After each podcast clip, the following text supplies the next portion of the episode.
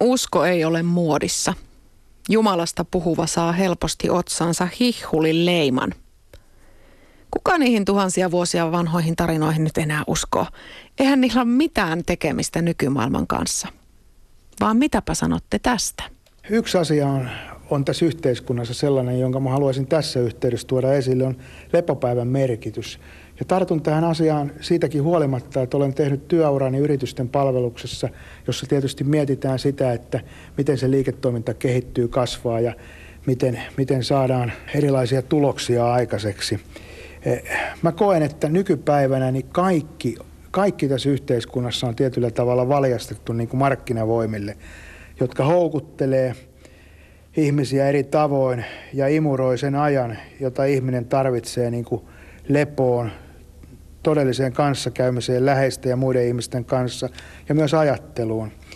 Ja tämä kysymys niin kuin lepopäivästä esimerkiksi sen pyhittämisestä ja lepopäivän merkityksestä on se, että milloin esimerkiksi perheillä on, perheen, perheen jäsenillä on aikaa toinen toisille. Harrastukset kutsuu melkein joka päivä ainakin jotain perheenjäsentä ja niin edelleen, mukaan lukien ystävät, niin se on jotenkin tämä kiire ja sitä kautta tuleva todettavissa oleva ahdistus, niin se vie, vie ihmisen mukanaan ja, ja tota, tässä mä näen, että ilman muuta pitäisi olla niin kuin tämän, tämän, jos nyt sanotaan ihan klassisesti, että tämän käskyn kunnioittaminen, että lepopäivä on, on niin kuin olennainen asia. He, otan vielä tässä pätkän, jos se, jos se mahtuu tähän mukaan, että mitä Huovinen kirjoittaa osittain tähän liittyen, että pitkällä tähtäimellä koko elämä käy mahdottomaksi, jos työvoimasta, luonnonvaroista ja myös yritysjohtajista itsestäkin imetään kaikki tehot loppuun. Niinpä sapattikäskyä perustellaan Jumalan, osa, Jumalan oman esimerkin lisäksi myös kaikkien yhteiselle levolla. Tämä ei ollut katkelma elämäntapavalmentajan tai personal trainerin eikä edes lääkärin kannustuspuheesta, jossa meille hoitaa, miten tärkeää on levätä, miten mikään ei etene eikä kehity, jos emme lepää suoritustemme välissä, tai miten ihminen ei jaksa ilman lepoa ja yhteisiä ei tehdä mitään hetkiä muiden ihmisten kanssa. Tämä oli ihan tavallisen miehen omakohtainen havainto siitä, että miten uskoa voisi soveltaa arkielämään. Radio Suomen ilta. Sanna Pirkkalainen. Kirkon jäsenmäärä putosi viime vuoden lopussa, ensi, tai viime vuoden puolella ensi kertaa alle 70 prosenttiin. Tämän vuoden alussa eli vuoden 2020 alussa kirkkoon kuului 68,6 prosenttia suomalaisista. Puhetta kirkosta on viime vuosina värittänyt kiistely siitä, että pitäisikö kirkon vihkiä homopareja ja miten kirkosta katoava kansa saataisiin houkuteltua takaisin. Sen sijaan heistä, jotka siellä kirkossa edelleen käyvät, ei juuri puhuta. Vai koska olet viimeksi kuullut, että joku ihan tavan kristitty kertoisi, että mihin hän uskoo ja miksi. Siis ilman, että kukaan ryntää kailottamaan kovaan ääneen siihen päälle, että ei mitään Jumalaa kyllä olemassakaan ja uskonnot ne vasta vihoviimeinen vitsaus onkin. No tänään kuulet. Me nimittäin siirrymme pian Lahden Ristin kirkkoon sinne takapenkkiin isojen ikkunoiden eteen. Yle Radio Suomi.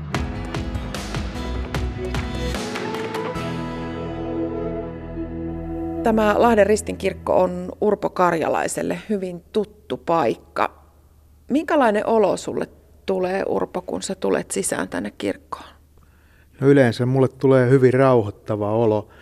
Tämä on kaunis, valoisa, niin kuin totesit, avara paikka, jossa voi elää monenlaisia asioita, kuulla Jumalan sanaa, nauttia monista hienoista tapahtumista, hyvästä musiikista. Tämä on akustisesti erinomainen paikka. Ja sitten täällä voi palvella kirkkoväärtinä. Niin, sä toimit kirkkoväärtinä. Se on hirveän hieno titteli. Vähän ehkä sellainen vanhanaikainenkin. Mitä kirkkoväärti tekee? Entisessä ajassa kirkkoväärti on ymmärtääkseni ollut jonkinlainen kirkon isäntä, joka on huolehtinut tämmöisestä yleishallinnosta ja muusta. Meillä Ristin kirkossa on lähemmäs 30 kirkkoväärtiä listalla ja kirkkoväärtin perustehtävät on toimia erilaisissa tapahtumissa lähinnä Jumalan palveluksessa avustavana toimijana ja meitä on yleensä vuorossa useampi henkilö. Tervehdimme kaikki kirkkoon tulijat, sitten keräämme kolehdin, jos ei ole muita kolehdin kerääjiä. Luemme usein raamatun tekstejä, autamme ihmisiä, jos heillä on sen tyyppisiä tarpeita. Ja sitten tietysti osa meistä on myös kiehtoolisavustajina. Onko kirkkoväärti se tyyppi, joka käy herättämässä ihmisiä, jos se nukahtaa kesken kirkonmenen, vai eikö se taisi olla unilukkari? Ei ole tainnut tulla sellaista tilannetta vastaan, että olisi tarvinnut ketään herättää. Että kyllä täällä ihmiset hyvin kuuntelee ja osallistuu myös sitten yhteiseen laulamiseen ja niin edelleen.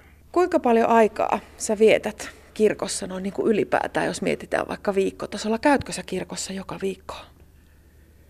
No en välttämättä käy ihan joka viikko, mutta lähes joka viikko. Kirkkoväärtin palvelusvuoroja on ehkä semmoinen normaalisti 90 vuodessa, eli noin kerran kuukaudessa. Mutta muuten tulee käytyä sitten aika monissa tapahtumissa ja nyt varsinkin kun toimin seurakunnassa myös luottamushenkilönä, niin se on myöskin lisännyt sitä osallistumista. Ristinkirkko ei aikana ollut mun kotikirkko, kun asuin täällä Lahdessa vähän toisen seurakunnan alueella, mutta nyt se on ollut kotikirkko jo ö, kuutisen vuotta, niin siinä mielessä käyntimäärät Ristinkirkossa ovat merkittävästi lisääntyneet.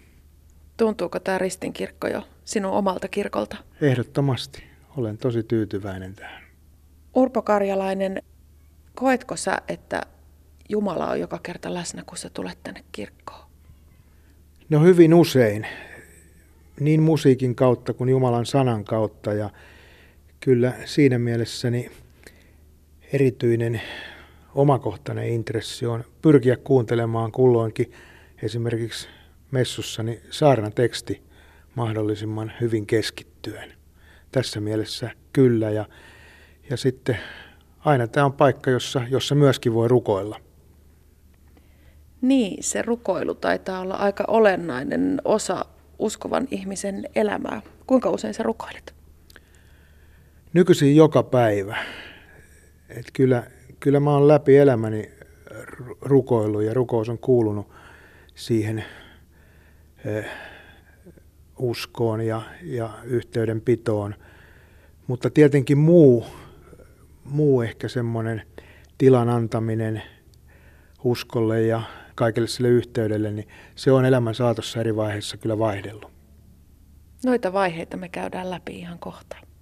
Lahden Ristin kirkossa istutaan Urpo Karjalaisen kanssa. Pitäisikö mun tituleerata sua kirkkoväärtiksi vai eläkeläiseksi vai millä nimellä sä haluat, että sua kutsutaan? Vapaaehtoistoimija. Urpo Karjalainen, onko usko ollut aina osa sun elämää?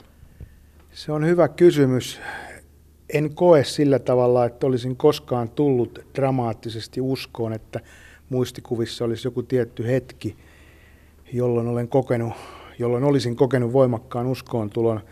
Eh, lähtökohtaisesti muistan aika selkeästi äidin ja äidin äidin eh, kristillisen kasvatuksen ja sen antaman turvallisuuden tunteen ihan sieltä varhaislapsuudesta saakka. Ja siinä keskeistä oli niin kuin muistikuvani mukaan se, että suhtaudu avoin mielin Jumalan sanan kuulemiseen ja kaikkeen siihen, siihen pohdintaan, jota usko voi antaa.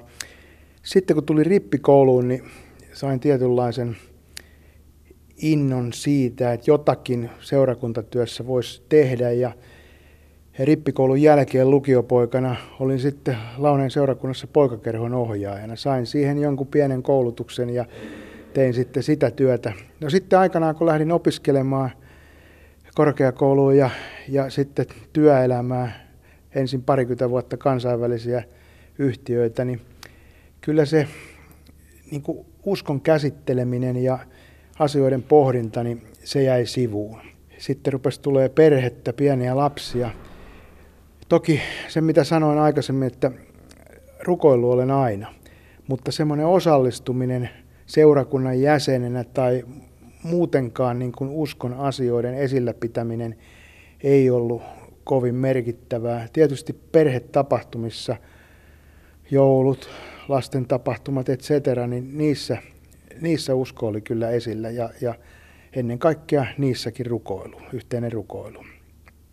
Sitten tosiaan tämä kirkkoväärtityö työ tuli tuossa, olisiko nyt ollut 16 vuotta sitten 2000-luvun alus, alussa ja sen jälkeen sitten oikeastaan muutama vuosi sitten mua pyydettiin Keskilainen seurakunnan ystävyysseurakunta työryhmään sen puheenjohtajaksi. Sitä olen nyt varmaan tehnyt kolme neljä vuotta. Ja sitten 2018 syksyllä niin lupasin tulla mukaan seurakuntavaaleihin, joka sitten toikin aika paljon tehtäviä. Ne on sitten poikineet seurakuntaneuvostossa paikan ja kirkkoval- yhteisessä kirkkovaltuustossa paikan ja kasvatus- ja perheasian johtokunnassa, että kuukausittain on tämän tyyppisiä tapahtumia ja niihin liittyviä valmisteluja, pohdintoja, ajatuksia. Lähes yhtä kiireistä kuin se sun työelämä silloin, kun sulla ei uskolle ollut aikaa.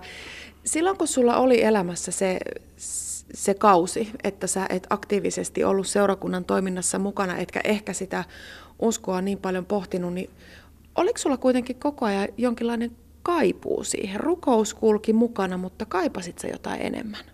No sitä en oikeastaan muista hirveän tarkkaan.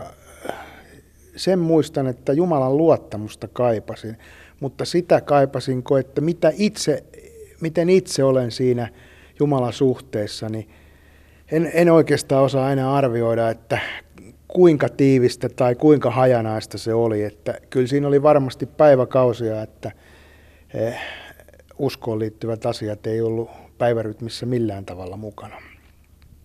Podiko siitä huonoa omatuntoa missään vaiheessa?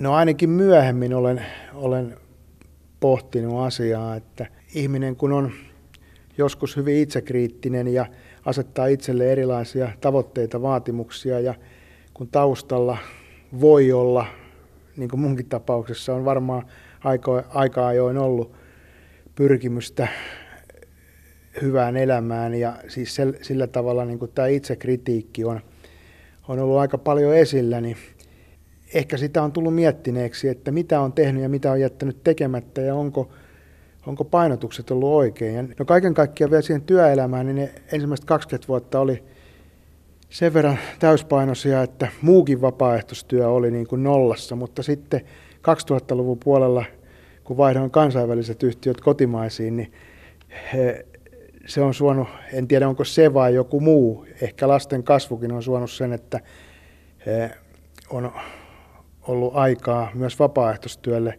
niin seurajalkapallotoiminnan puolella kuin sitten vapaaehtoisen maanpuolustuksen saralla erityisesti. Urpo Karjalainen, kerroit tuossa sun vapaaehtoistyöstä, jota on aika mittavasti. Toimit kirkkoväärtinä, olet kirkon päättävissä, seurakunnan päättävissä elimissä mukana, puhuit jalkapallosta, vapaaehtoisesta maanpuolustuksesta. Onko tällainen vapaaehtoistoiminta ollut sulle aina itsestään selvää, että sitten kun sitä aikaa joskus on, niin sitten sä jaat sitä myös muille? No myös työelämässä pääosin olen ollut palveluorganisaatioiden palveluksessa ja mikä tarkoittaa nyt sit käytännössä sitä, että sen taustalla on varmaan jonkunlainen ihanne palvelemisesta. Ja siihen saattaa niin kuin olla taustalla jonkunlainen kaipuu lähimmäisen rakkauteen, ehkä antamisen ilo tai palvelemisen ilo pikemminkin. Eihän mä osaa sitä nyt näissä puitteissa arvioida niin, että onko sillä minun antamallani työllä joku ikään kuin aikaansaamisen kannalta merkitys, vaikuttavuus, mutta ainakin itselle se antaa palvelemisen ilon. Koetko sä jotenkin, että sulla on velvollisuus olla apuna ja tukena muille ihmisille? En ole, en ole kokenut niin, että se olisi velvollisuus. Kyllä mä palaan siihen, että olen kokenut sen, että se antaa, antaa enemmän kuin ottaa, jos näin, näin voisi mitata sitä. Et e, en mä pidä sitä vel, velvollisuutena. Toki mun taustassa varmasti on yksi semmoinen piirre, että sellaisissa asioissa, mitkä näkyy minusta ulospäin, niin olen itse ainakin kokenut, että olen hyvin vastuuntuntoinen. Ja se voi johtaa niin kuin sitten siihen, että haluaa, haluaa ottaa näitä asioita niin kuin tehtäväkseen. Urpo Karjalainen, me istutaan täällä Lahden Ristin kirkossa siksi, että tämä kirkko on sinulle hyvin tärkeä ja läheinen ja rakas paikka. Puhutaan vähän sun uskosta. Sanoit, että et ole varsinaista dramaattista uskoon tuloa kokenut, vaan usko on jollakin tavalla aina kulkenut mukana elämässä, vaikka välillä jäänyt vähemmälle huomiolle. Jos mä kysyn sulta, että mihin sinä oikein uskot, niin mitä vastaat? No mä lähestyn sitä asiaa niin kuin tämmöisten hyveiden tai, tai sellaisen ajattelun kautta, jota pidän niin kuin tämän kaiken perustana ihan puhtaasti niin kuin usko, mitä, mitä usko on. Eli koen sen niin, että se on armollisen Jumalan johdatusta siihen, että mä löydän ylipäätään oikean tien elämässä, joka sitten johtaa, johtaa niin kuin siihen iankaikkiseen elämään. No toinen keskeinen hyve tai tämmöinen pohjatekijä on toivo. Ja sen toivon osana on juuri se rukous, avunpyyntö niin näissä maallisissa asioissa kuin sitten avunpyyntö myöskin siitä johdatuksesta iankaikkiseen elämään. Ja kolmantena, enkä sano, että se on, se on mitenkään vähäisin näistä asioista, on rakkaus. Mitä vanhemmaksi olen tullut, niin sitä enemmän mietin sitä, että mitä se lähimmäisen rakkaus on. Ja taas mä palaan siihen palvelemiseen, että jos on mahdollista antaa omaa apua ja tukea, eh, ja arvostan niin kuin sellaista, ehkä joku on joskus sanonut, että ei tämä elämä pyöri, jos me pesemme toistemme paitoja, mutta kyllä mä kuitenkin näen, että eh, olemme palvelijoita kaiken kaikkiaan myös toinen toisillemme. No sitten, sitten jos mä ajattelen sitä, että mitä tähän kokonaisuuteen näiden kolmen hyveen tai peruskiven kautta niin kun liittyy muita mun mielestä semmoisia tärkeitä pohdinnan aiheita, niin tämä armon käsite on hyvin tärkeä ja enhän mä nuorena varmaan ajatellut niin, että se ei ollut niin painavana esillä, että olenko syntinen ja mitä, mitä, mitä syntiä tee, mutta nyt tänä päivänä se on niin kuin aika paljon esillä. Ja siinä on keskiössä tämä kristillisen uskon perusta, että olen syntinen, kuten me kaikki muutkin, mutta minulla on mahdollisuus saada ne synnit anteeksi. Toi on aika selkeä, joka tulee sen uskon kautta, mutta sitten kun tullaan kysymykseen ilosta, puhuin jo siitä palvelemisen ilosta, niin osaako ihminen iloita, osaanko minä iloita niin kuin uskon voimasta vai, vai unohdanko sen ilon niiden paineiden alla. Ja sitten ehkä ei vähäisimpänä, vaan voi olla, että hyvinkin painavana on, on se, mistä piispa Eero Huovinen on kirjoittanut, että usko on myös kiitollisuutta. Huovinen kirjoittaa, että kun ymmärretään kaiken sen hyvän, jota on saanut ja saa, oivaltaa ja kokee sen kiitollisuuden. Mulla olisi tuossa pätkä Huovisen kirjasta, joka tätä asiaa käsittelee niin näin ihan lyhyesti todettuna, että ihmisen periongelmana tai perisyntinä on pidetty itsekkyyttä ja erityisesti sen yhtä dimensiota, ahneutta. Syntiinlankemuksen ydin on halu tulla Jumalan vertaiseksi, ajatella omaa itseä kaiken keskuksena. Tämä teksti mua puhuttelee aika paljon. Ainakin iän myötä itselle on tullut lisääntyvässä määrin niin kuin semmoinen ymmärrys ja tulkinta, että minä itse en, on tär- en ole tärkeä, vaan se yhteisö ja kaikki muu. Ja tietenkin sitten se uskonmukainen yritys elää niin kuin uskonmukaisesti. Tässä kun kuuntelee näitä asioita, ajatuksia, joita nostat esille, niin tulee väkisinkin mieleen, että usko on kauhean helppo leimata sellaiseksi asiaksi, että eihän sillä nyt nykypäivän kovassa maailmassa enää ole mitään virkaa sillä uskolla että tänä päivänä vallalla ovat niin erilaiset arvot. Mutta kun kuuntelin tota, mitä sä puhuit esimerkiksi tuosta itsekkyydestä ja ahneudesta, niin ei tämä nyt mun mielestä mitenkään kovin vanhanaikaiselta kuulostanut toi, mitä sanoit. Eli usko sopii sun mielestä ilmeisesti vielä tähän maailmaan vuonna 2020kin. Joo, ehdottomasti. Kyllähän aika useinkin törmää sellaisiin tilanteisiin, jossa joku meistä ihmisistä eh, lähtee vertailemaan niin kuin uskon, mittaamaan sitä uskoa, uskon määrää, uskon vahvuutta tai sen heikkoutta. Ihmiset puhuvat toisten uskosta niin kuin siinä mielessä vertailen, että onko, tai saattavat puhua, ei se nyt kovin yleistä, mutta jossakin tulee vastaan, että onko hänen uskonsa sitä, tätä tai tota, ja enemmän, enemmän vahvaa vai vähemmän. Me ihmiset emme ehkä näe sitä uskoa siellä, missä Jumala sitä näkee. ja saatamme pitää uskona sellaista, mikä sitä ei ole. Ja kyllä se, mitä mä olen lukenut ja ajatellut itse, niin kyllä sen uskon mittari, mittarina on se Jumalan tulkinta eikä, eikä kanssaihmisten tulkinta. Et siinä mielessä mä en haluaisi asettaa sille uskolle sellaisia vaatimuksia, jotka nostaa sen uskon kynnystä ja, ja liudentaa sitä kaikkea, että mitä se usko voi olla. Urpo Karjalainen, oletko sä joutunut puolustelemaan sun uskoa koskaan ulkopuolisille? Perustelemaan sitä, että miksi sä uskot sellaiseen asiaan, johon niin moni ei nykyään usko? En ole. Toki se voi liittyä siihen, että kuinka rohkeasti olen uskaltanut tuoda sitä uskoani esille ja missä tilaisuuksissa. Jos se on ollut vähäistä, niin ei ole varmaan syntynytkään semmoista vastavoimaa. Tietysti asioista on keskusteltu, mutta mitään semmoista syyllistävää mä en ole kohdannut. Kyllä mä sanoisin, että painopiste on ollut pikemminkin myönteinen, osin neutraali, mutta enemmän myönteinen kuin kielteinen. Että mä en ole sellaista syyllistämistä siitä itse kokenut, kokenut, että joku olisi syyllistänyt mua, enkä ole myöskään niin kuin oikeastaan siihen edes törmännyt. Se, se kertoo mun mielestä siitä, että kyllä ihmiset pohjimmiltaan pystyy aja, ajattelemaan kuitenkin laaja-alaisesti ja hyväksymään lähtökohtaisesti toisen sellaisena kuin se on, vaikka se ei aina pidä paikkaansa. Usein kun ihminen kertoo uskostaan, niin hirveän helposti edelleenkin otsaan lyödään sellainen hihulileima. Aano, sä oot sellainen uskovainen, ei sun elämässä mitään muuta ole kuin se usko. Mutta sitten kun tapaa ihan tavallisia suomalaisia uskovia ihmisiä, niin ei se uskonto ole mikään sellainen kaikkia määrittävä tekijä, vaan se kulkee siinä rinnalla arjessa mukana. Millä tavalla Urpo Karjalainen se usko sun elämässä näkyy? Onko sun elämä yhtä uskoa ja uskontoa ja seurakuntatyötä vai, vai onko se vain joku asia, joka kulkee luontevana osana mukana siinä sun elämässä? No viittasin noihin muihin vapaaehtoistekemisiin ja eipä siellä esimerkiksi vapaaehtoisen maanpuolustustyön puitteissa puhuta uskosta ja Jumalasta muuta kuin tietyissä tapahtumissa sitten, mutta mutta tota, kyllä se, mä koen nyt tänä päivänä, että se on hyvin luonteva osa mun kokonaisuutta. Se ei ole mikään sellainen osa, joka olisi koko ajan niin kuin mun elämässä.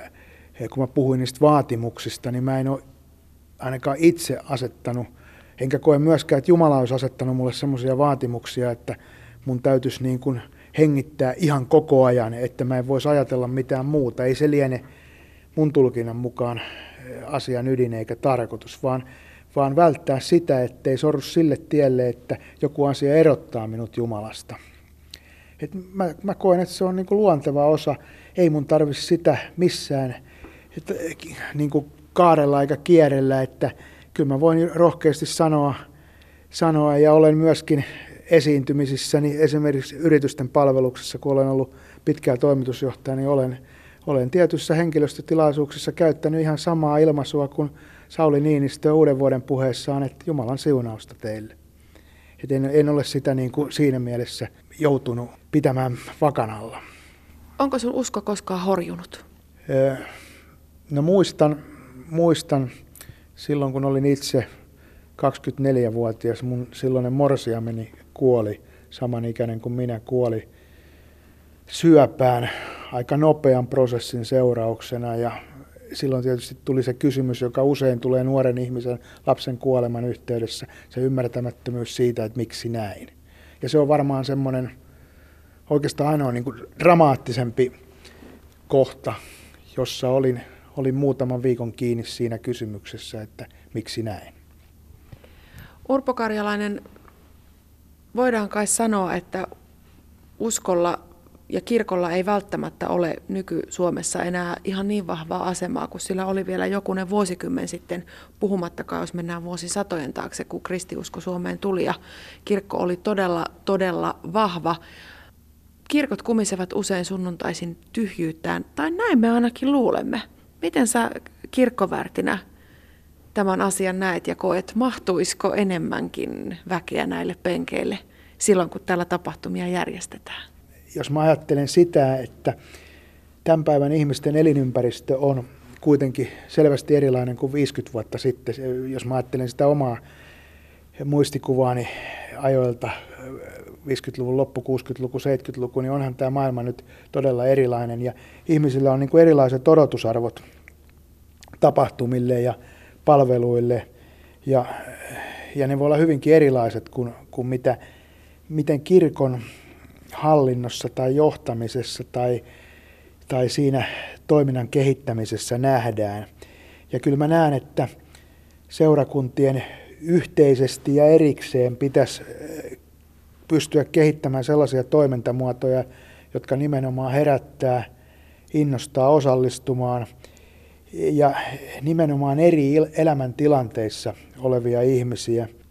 Sä taidat olla siis kirkon piirissä sellainen uudistaja, että saa ja pitää uudistua, mutta sitä perussanomaa ja asiaa kuitenkaan unohtamatta. Joo, tämä on hyvin vaikea kysymys, koska henkilökohtaisesti kun tulen ja olen sunnuntaamun nykyisen kaltaisessa messussa, ainakin tässä Ristin kirkossa, niin mulla on hyvä olla. Että en mä siltä messulta kaipaa itse niin kuin mitään radikaalia muutosta. Et siinä mielessä on varmaan jollain tavalla konservatiivi, mutta sitten kyllä tämän palvelukokonaisuuden osalta näen kyllä selkeästi, että mihin seurakunta sen rajallisen ö, taloudellisen ja henkisen panoksensa käyttää, niin kyllä sitä voi uudistaa ja sitä pitää uudistaa ja miettiä niitä keinoja, jolla, jolla me saadaan ihmisiä mukaan, koska meidän perussanoma on niin hyvä. Se on paras sanoma, että sitä ei kannata niin kuin laittaa sivuun, vaan yrittää saada niin kuin väkeä tähän syvälliseen maailmaan mukaan. Urpo Karjalainen, ulkona on alkanut sataa lunta, mikä on tänä talvena kyllä tosi harvinaista. Ainakin täällä Lahdessa. Ainakin Lahdessa ja aika paljon pitkälti muuallakin Etelä-Suomessa. Ää, mä voisin sanoa, että, että jos tämä nyt tästä kunnon talveksi taittuu, niin mä olen siitä tosi kiitollinen ja iloinen. Mutta minkälaisista asioista sä olet tänään kiitollinen? Sä nostit tuon kiitollisuuden aika tärkeäksi teemaksi oman uskoosi liittyen, niin mistä sä kiität tänään? No mä kiitän lähtökohtaisesti jokaisesta päivästä. Eh, on se ollut sitten jollain tavalla vaikeampi tai helpompi. Se on aika tyypillinen kiitos. En tiedä, onko se tämmöinen, miten sanoisi, tämmöinen perushokema, että mä iltarukouksessa kiitän siitä päivästä. Tietenkin lähtökohtaisesti tämän ikäisenä miettii terveyteen liittyviä kysymyksiä, mutta eh, perheyhteisö ehkä on, on sen arvostaminen ja kiitollisuus perheyhteisöä kohtaan on kasvanut koko ajan. Että mulla on kolme aikuista lasta. Heidän osaltaan on kiitollinen kaikesta siitä ymmärryksen kehittymisestä, kun ei ole osannut heitä aikanaan kasvattaa, niin jos tällaista kliseitä voi käyttää. Ja, ja sitten siitä, että he kuitenkin niin kuin kasvaa ja heidän ymmärryksensä tietynlaisen aikuistumisen myötä kasvaa. Mutta erityisesti mä kiitän sitten niistä hetkistä, mulla on kaksi pientä poikaa, lastenlapsia. Mä kiitän niistä hetkistä, kun mä saan olla heidän kanssaan ja sitten kiitollisuuden toive suuntautuu myös siihen erityisesti, että heidän kanssaan saisi olla. No totta kai mä kiitän myöskin siitä, että mä koen saavani myönteistä suhtautumista, palautetta, jopa arvostusta kaikesta siitä, missä mä oon mukana.